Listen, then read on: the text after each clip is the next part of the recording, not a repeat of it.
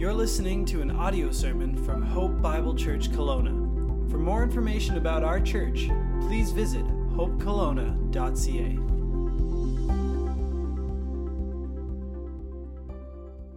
Well, good morning, Hope Bible Church Kelowna. It is a great privilege for me to uh, be with you today, to be able to open God's Word and share some things about God's grace and His goodness to us. So, why don't you get your Bibles out and open them up to Acts chapter 11? We're going to be looking at a message entitled Compelled by Grace. But uh, while you're doing that, I just want to bring you greetings from uh, the Great Commission Collective. As the uh, Canadian Regional Director, it is such a privilege for me to serve our churches and to serve your church as well. Um, I also want to give a little shout out to Hope Bible Church in Markham, which they put the team together for us to be able to make this video uh, to send out to you. So, a very big uh, thank you to them as well. Well, the statement of purpose for the Great Commission Collective is planting churches, strengthening leaders. We I just had a retreat a week or so ago when all of the pastors from across Canada came together. It was great to be able to pour into them and pray with them and share with them uh, during these difficult days. And I was just so thankful that uh, Meldon was able to be there. Uh, he was a great encourager to all of us as well. And then planting churches is the other part of our mandate. And you know, when I think about GCC Canada and planting churches, my heart goes to the West because the churches in Western Canada have taken on church planting with a passion.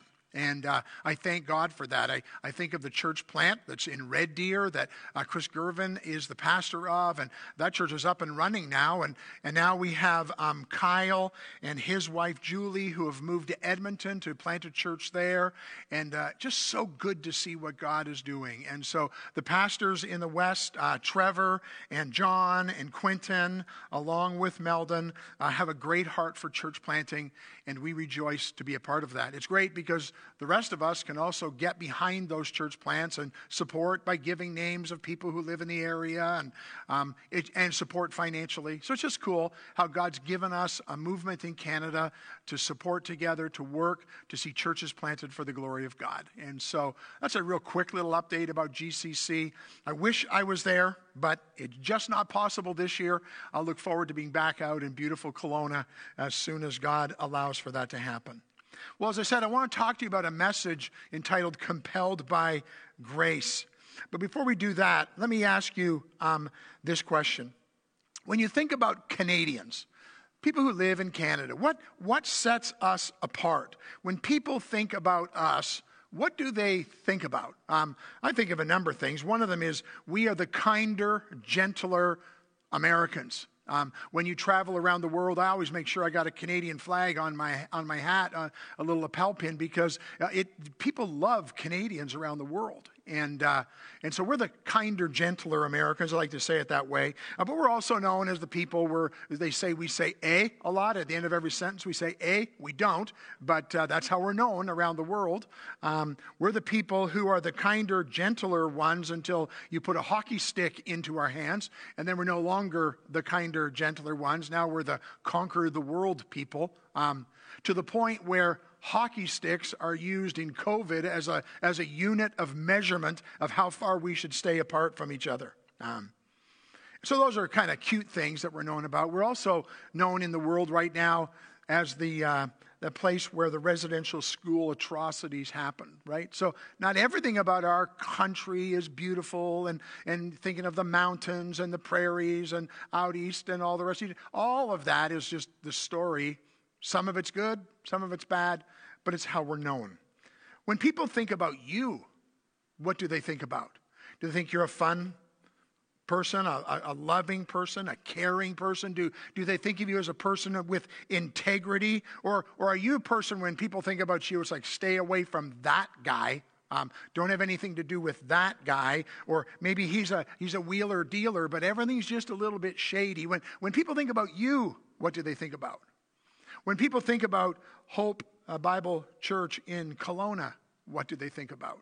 I've watched from this side of the country as, as your pastor and your elders have tried to figure out how to deal with different things and work through all this that's gone on with COVID. And, and, and you are seeking to be a testimony. New people are coming to your church and people are getting saved. And that's a great story. So, what, what do people think about your church uh, when they think about you? See, today, as we look into our text, we want to take a look at a church and look at one thing, one thing specifically that the scripture says was known about them. And we find that in Acts chapter 11. I'm going to start in verse 23. So let's look at that first. It says, And when he came and saw the grace of God, that's what he saw. When he came and he saw the grace of God, he was glad. And he exhorted them all to remain faithful to the Lord with a steadfast purpose. That verse is, is right tucked right in the middle of the story of the church in Antioch, and it's found in Acts chapter 11. So follow with me as I read, starting at verse 19. Now, those who were scattered because of the persecution that arose over Stephen traveled as far as Phoenicia and Cyprus and Antioch, speaking the word to no one except the Jews. For there were some of them, men of Cyprus and Cyrene, who on coming to Antioch spoke to the Hellenists also, preaching the Lord Jesus. And the hand of the Lord was with them, and a great number who believed turned to the Lord. The report of this came to the ears of the church in Jerusalem, and they sent Barnabas to Antioch. And when he came and saw the grace of God, he was glad, and he exhorted them all to remain faithful to the Lord with steadfast purpose. For he was a good man, full of the Holy Spirit and of faith, and a great many people were added to the Lord. So Barnabas went to Tarsus to look for Saul. And when he found him, he brought him to Antioch. And for a whole year, they met with the church and taught a great many people. And in Antioch, the disciples were first called Christians. Let's pray together. Father, thank you for your word. Thank you for the privilege to look into it. Thank you for the hope that we find in these pages um, where you have revealed to us your Son, revealed to us the way of eternal life. And Lord, as we look today, you, you reveal to us what, what this church was about and what was a central theme for them. Lord, teach us from that, encourage our hearts, give us ears to hear your word, God. Give us minds to understand it. And then, Lord, would you give us hearts to, by faith, live these things out in our lives in a sick and dying world with the hope that we have of Jesus Christ the Lord. We pray in his name. Amen. Amen. Well, here's the big idea. The big idea for this message would be this grace, alive in us, results in impact. When we have grace alive in us, it makes a difference. And so, as we get to seeing that in this text, let's understand a little bit about the context of what's going on here in Acts chapter 11. Um, in verse uh, 19, it says, now, those who were scattered because of the persecution that arose over Stephen traveled as far as Phoenicia, Cyprus, and Antioch. So, back in chapter 7, if you go back a couple, you don't need to, but you go back a couple pages in your Bible, you will see in chapter 7 uh, Stephen's testimony, and then you will see the stoning of Stephen. He, he gave his life, and it was Saul who became Paul. It was Saul who was a part of that whole thing, that making that happen and, and encouraged it to happen. Um, in chapter 8, we have the attack on the church that was really led by Saul. And then chapter 9, we see the miraculous conversion of Saul. Um, and then chapter 10 is a little bit of a parenthesis with Peter and Cornelius, but then we come into chapter 11 and we get this story. It's the story of the church that is in Antioch. Now, there's a thing that happens in this story between Antioch and Jerusalem. So I got the guys are going to put a map up for you so you can see and uh, have some appreciation for uh, what the distances were here, what was going on. And so on that map, you see down at the bottom, you see Jerusalem. And then up at the top, you see Antioch. Also mentioned in the text is Cyprus and Phoenicia. And so Phoenicia was a region, Cyprus was an island, uh, and then Antioch was a city. Uh, Jerusalem to Antioch is about 500 kilometers. So, give or take a few kilometers, and give or take some of the beautiful scenery, um, it was the distance between Kelowna and Banff. And so that was the distance in which we hear in this story as we think about the church in Jerusalem and we think about the church that is in um, Antioch. Um, so back into the text. Now, those who were scattered because of the persecution that arose over Stephen traveled as far as Phoenicia and Cyprus and Antioch speaking the word to no one except the Jews. The gospel is very limited at this point. Um, it, it's, it's focused really towards the Jews. But then it says in verse 20, But there were some of them, men of Cyprus and Cyrene, who on coming to Antioch spoke to the Hellenists also, preaching the Lord Jesus. And so the Hellenists were Greek Jews, um, and you see the gospel is starting to expand. And then I love verse 21. Just look what's happened. As a result of the stoning of Stephen, which seems so tragic and so awful, you know, we so often don't understand God's timing and His working. We got this man who has given his life for the Lord Jesus Christ. And now we're going to see some of the fruit that comes out as a result of that. It says, um, And the hand of the Lord was on them, and a great number who believed turned to the Lord. Uh, people heard the gospel as a result of the persecution that happened, and they turned. They were, they were going in this direction, and they repented of their sin and turned and put their trust in Jesus Christ, and now we're following Jesus Christ. Now look at verse 22. The report of this came to the ears of the church in Jerusalem, and they sent Barnabas to Antioch. Now remember, I, I mentioned to you that the distance was about 500 kilometers. So the report makes its way down to Jerusalem. They hear about it, and they're like, uh, Barnabas, you need to go and check that out. Now, I don't know what his heart was like the day he got that message. I don't know if he was happy to go and check it out, or he's like, 500 kilometers. Like you can drive from Kelowna to Banff in a day. That's not a big deal. But he didn't get to drive. He either walked or rode a donkey. It would have taken a number of days for him to get there. But he gets on his way. He goes up as the representative of the, the Jerusalem church to like, let's go and see what God is doing. Let's go and see what's going on in Antioch. Lord, I, I, man, I want that to be the story of my life. I want people to be asking, what's going on in your life? What's God doing in your life? I, I want that to be the story of your church in Kelowna where people are making calls or knocking on doors or asking you, like, what's going on in that church? That church, something's there that's different. And that's what was seen in Jerusalem. And they send Barnabas up there to check out what's going on. So that's the context. And that brings us to verse 23. It says, uh, when he came and saw the grace of God. You see, the grace compels me to see what God is doing. Grace at work compels me to go and see what God is doing in other people's lives, in my life. It should compel us. And, and so for them, as they heard about the grace of God, it's like, get up there and see what's going on. And so he arrives, and it says, and when he saw the grace of God, grace is God's unmerited favor, undeserved un, unwanted. Um, it's getting what we don't deserve poured on us. It, it gives and brings to us salvation. Grace saves us. For by grace you have been saved through faith, Ephesians 2 says. And this is not your own doing, it's the gift of God. It's not a result of works, so that no one can boast. Uh, John 3:16, the most famous verse in the whole Bible. For God so loved the world that he gave his only son that whoever believes in him will not perish but have everlasting life. Here we are man on this earth, no desire to follow God, no desire for God, hating God as it were. We were enemies with God, and in the midst of that God poured his love out on us while we were still sinners. Christ died for us.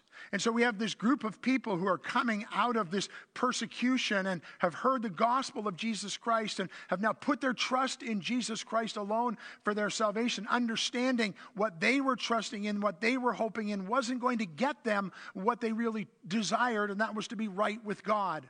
And so they trusted Jesus Christ and they were saved. I would ask you that question today. Have you trusted the Lord Jesus Christ for your salvation? So many people are trying to get by with just doing more and being better and trying harder. And, and God says, no, no, no, no, none of that works. You, you need to understand you're separated from me. There's no hope except through Jesus Christ. Believe on the Lord Jesus Christ. Transfer your trust from what you're hoping in and put your trust in Jesus Christ and be saved. When, when he came, he saw the grace. He saw that their lives have been changed. Has your life been changed? And if it hasn't, today it can be. Believe on the Lord Jesus Christ. Put your trust in Jesus Christ. Uh, admit you're a sinner. I need a Savior. That Savior is Jesus. And today I turn and I trust Him. See, when, when, when Barnabas comes to this church, it says he saw the grace.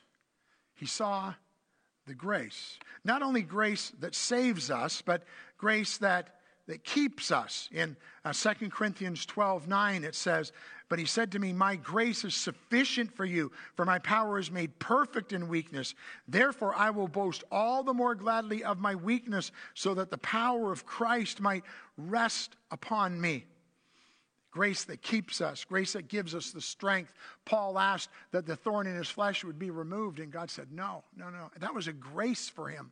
That was a grace for him. In Hebrews 4:16 it says, "Let us then with confidence draw near to the throne of grace, so that we may receive mercy and find grace to help in time of need." Do you ever think about this?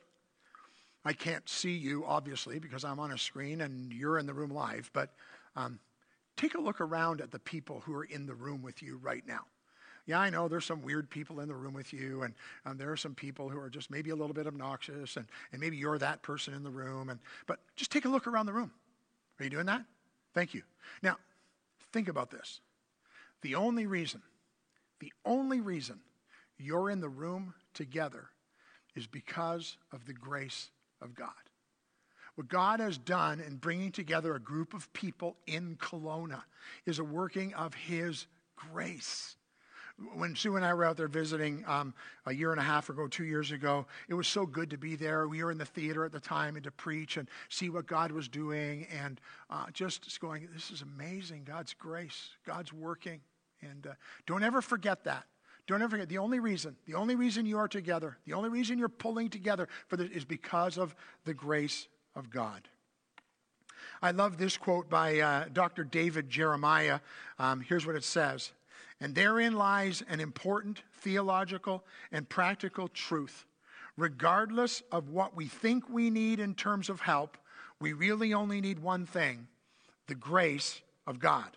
He goes on to say, when God pours out his grace, we receive what he knows we need provision, endurance, wisdom, patience, strength, resistance, courage, and more. Barnabas goes up, and when he saw the grace of God, every day, wake up and rejoice if you're a follower of Christ in the grace that God has poured out on you, lavished upon you, that while you were a sinner, Christ died for you, and he keeps you. That's the first thing. Grace compels me uh, to see what God is doing. He went up there to see what was going on. Here's the next thing grace compels me to respond. Grace compels me to respond. What did he what does it say happened when he saw the grace? Says he was glad. He was glad. Um, a better word would be he was satisfied or he was filled with hope. It triggered with him, within him a response when you see grace working, it should, it should in your life uh, cause a response. We, we get excited as Canadians about all kinds of things. You might get excited about football or hockey, sports, whatever it is. Maybe you're excited about quilting. I don't know what you're excited about, but everybody gets excited about something.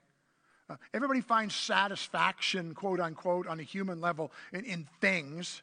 But, but when Barnabas comes up here and he sees the grace of God, it says he was glad when uh, you look back at the day of your salvation, even maybe going through difficult days now? Do, do, you rejoice and are you glad at God's working? When you see what God is doing in your church, are you glad at what God is doing? See, as, as he walked into their room, as he walked into their church, as he walked in and met with them, it just put a smile on his face. He was so thankful to see what God was doing in the midst of all of the terrible things that were going on. God was at work and he was rejoicing in it. Well, who was this man? His name was Barnabas. And look what it says about him in verse 24. It says, For he was a good man, full of the Holy Spirit and of faith, and a great many people were added uh, to the Lord.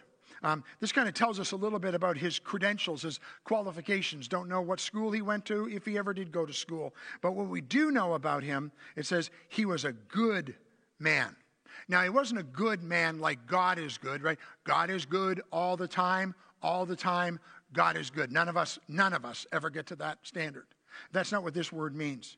This word is a, a, a word that kind of comes around the area of character and integrity and righteousness and holiness. Those were, those were the things that were a part of his life. And so when they sent him up there, they sent a good man up there. It's good men, good women, good young adults, good children who look at others and see the grace of God and they're glad.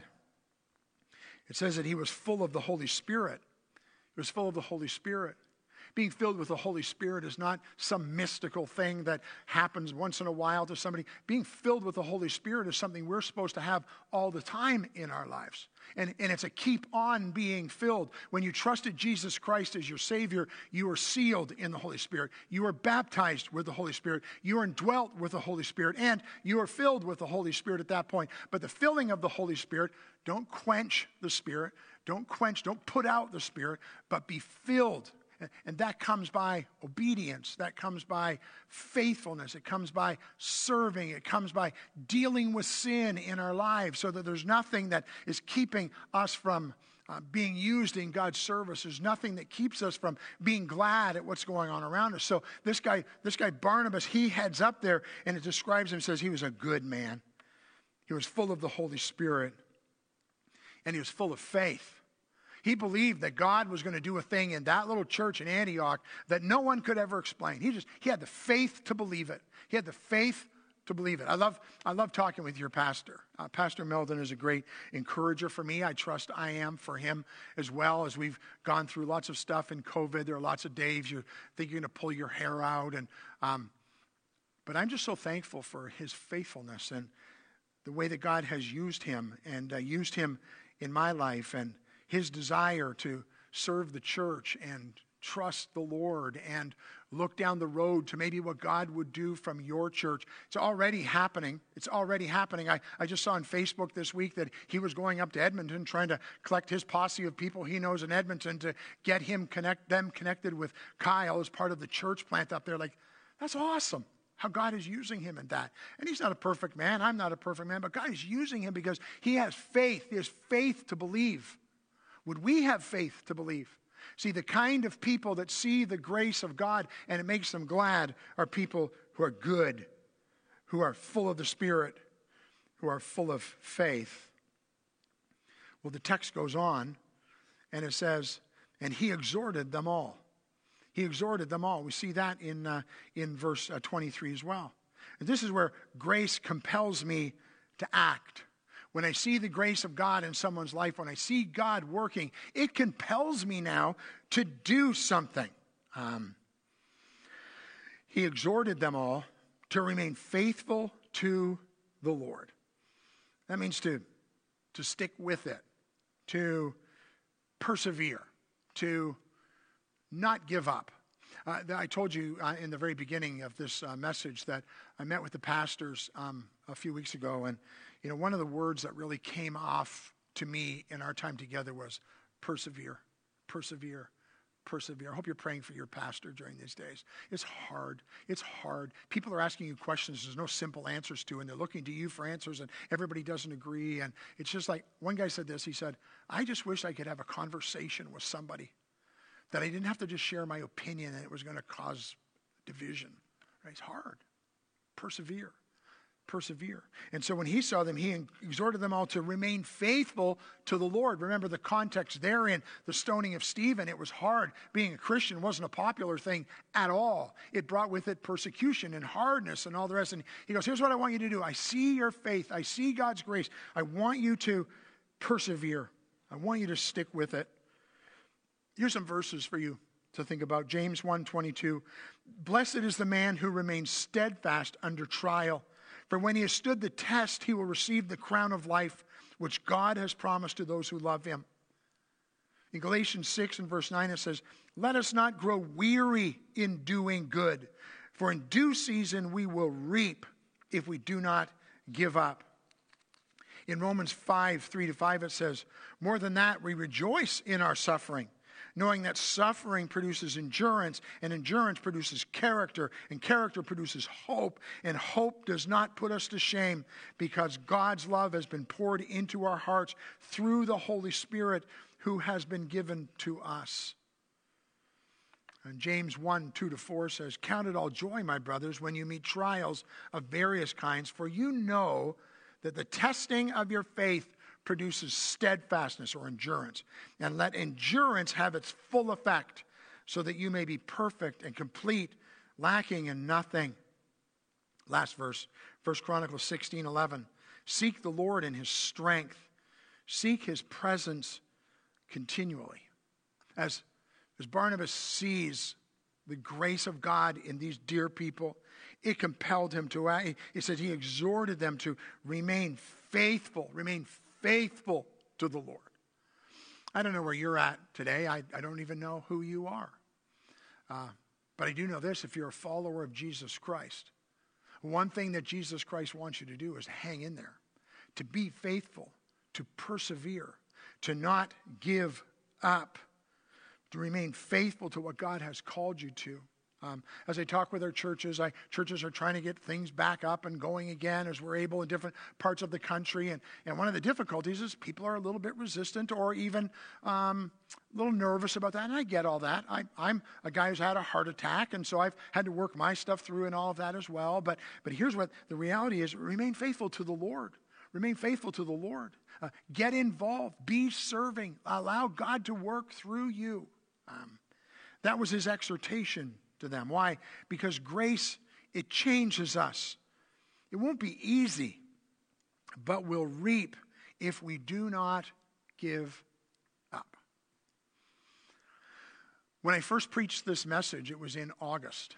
And uh, two days before I preached this message, I'm going to tell a story about your pastor. Um, I was in a text exchange with him. If you remember, it was about uh, a few days before his daughter was about to get married. Um, there were forest fires um, close to your city. Um, the rules were changing about church. And we were texting back and forth, and God bless him. He was being honest and he was frustrated. And I, I can only imagine, right? And, uh, and then a little later, and so myself and another guy, we were texting back and forth. And, and then that night, he put a, a thing up on Facebook for you to see. And he talked about how the message he was going to preach was a message that he needed to hear God needed to do in his life, and God was working in his life with. And I just thought, oh, that's so, so amazing. It's hard, but I'm going to be faithful. It's hard, but I'm going to be faithful. Um, may that be the story of all of our lives as we serve the Lord Jesus Christ. Well, here's, here's one more thing. Um, when we are people who see the grace of God and we are glad, it says, um, they, they did this with a steadfast purpose. Look at verse 23 again. And when he came and saw the grace of God, he was glad, and he exhorted them all to remain faithful to the Lord with a steadfast purpose. Um, my wife, Sue, and my life verse is 1 Corinthians 15 58. Therefore, my beloved brothers, be steadfast, unmovable, always abounding in the work of the Lord, knowing that in the Lord your labor is not in vain. Um, they had a steadfast purpose. They were keeping the main things, the main things. That's what he's crying out to them to do. Be faithful to the Lord with a steadfast purpose. Keep the main things, the main things. Um, a lot of our churches use this statement lost people saved, saved people matured, matured people multiplied, all for the glory of God. That's, that's the main thing. To glorify God through the fulfillment of the Great Commission in the spirit of the Great Commandment. That's, that is the main thing. God, help us to stick with a steadfast purpose on what God's called us to and not get sidetracked into so many other things in these days. Not wavering, staying laser focused with the purpose to glorify God. That we people of God growing in His Word, growing in prayer, growing in faith, growing in proclamation, growing in a desire for evangelism, growing in meeting needs in our community and in the church, uh, growing in caring, and then growing in making disciples. Look how this text ends in verses 25 and uh, verse 26. It says, So Barnabas sent to Tarsus to look for Saul. So Saul wasn't there. He's still called Saul. He becomes Paul uh, just a little bit further down through Acts to look for Saul. And when he found him, he brought him to Antioch. And for a whole year, they met with the church and taught a great many people. And in Antioch, the disciples were first called Christians. God is building his church. And they needed discipleship. They needed to grow. They needed to mature in Jesus Christ. And so off he goes to find Saul. We don't know how long it took, but he goes and he finds him and he brings him back. And it says they met with the church and they taught a great many people. They were doing life together, they were growing in discipleship. And then it says these words And at Antioch, the disciples were first called Christians. The disciples were first called Christians. Some commentators think that was a negative term, you Christ ones.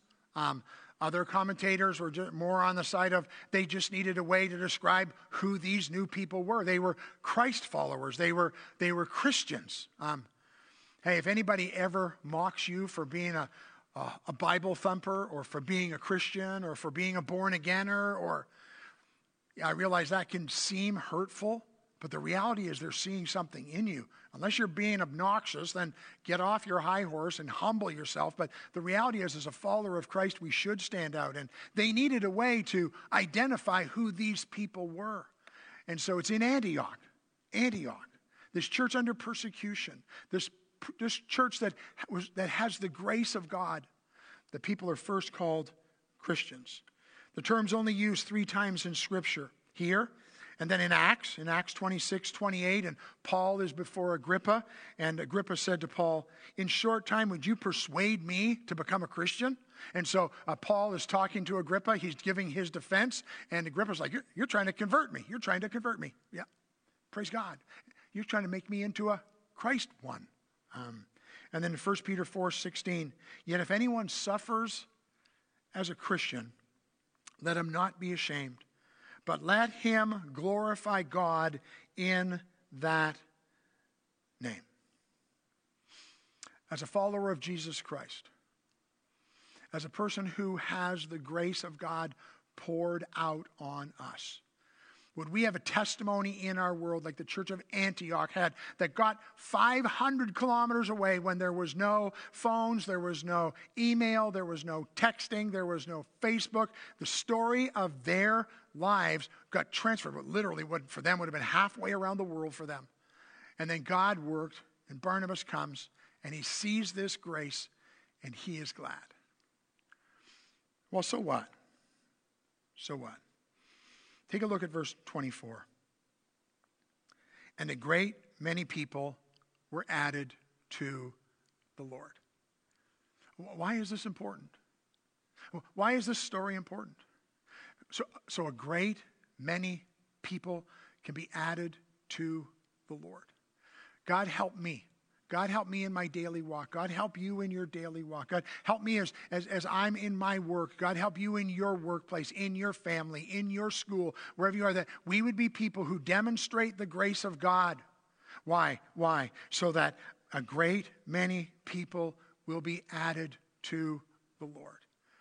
Not only in Kelowna, not only in the central region of British Columbia, but out from you, literally around the world, God will use you for His glory because of His grace being demonstrated in your lives to bring glory to our Savior, Jesus Christ the Lord. Let's pray. Father, thank you. Thank you for your word. Thank you for the a story of this church. Thank you for the way that you worked in them and you worked through them. That their testimony, we're still hearing it today. The, the fact that the first place people were called Christians was there. Father, would, would we be followers of Jesus Christ? Would we be Christ ones who demonstrate the grace of God so that people want to know about the reason of the hope that is in us? Set aside the things that are not important, but focus on what is right and true and honor you, God, in our walk. God, we pray that the name of Jesus Christ would be exalted in this church for your fame, for your glory. We pray all this in Jesus' name. Amen.